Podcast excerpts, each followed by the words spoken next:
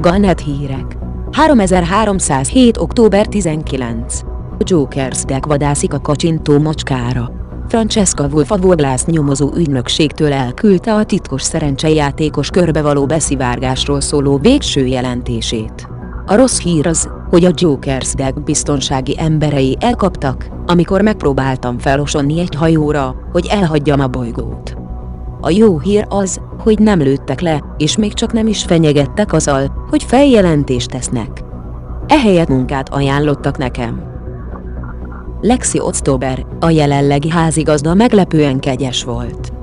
Kiderült, hogy rajong a galaktikus rejtélyek darabjaiért, amelyeket Gunnarsson és én vezetünk, de ami még fontosabb, úgy véli, mi megadhatnánk neki azt, amit igazán akar a kacsintó macskát. Elmagyarázta, hogy az ellopott Joker játékártya óriási szimbolikus jelentőséggel bír a csoport számára, mivel az eredeti alapítóé volt. Biztosított arról is, hogy a Jokers deck rendkívül privát, de nem bűnözőkből álló társaság. A tagjai jogi lemondó nyilatkozatokat írnak alá, és szigorú becsületkódex biztosítja, hogy minden tétet kifizetnek. Szóval, Lexi Otztober fel akar bérelni minket, hogy nyomozzuk le a hírhet tolvajt a kacsintó macskát, és szerezzük vissza a szertartásos játékkártyát.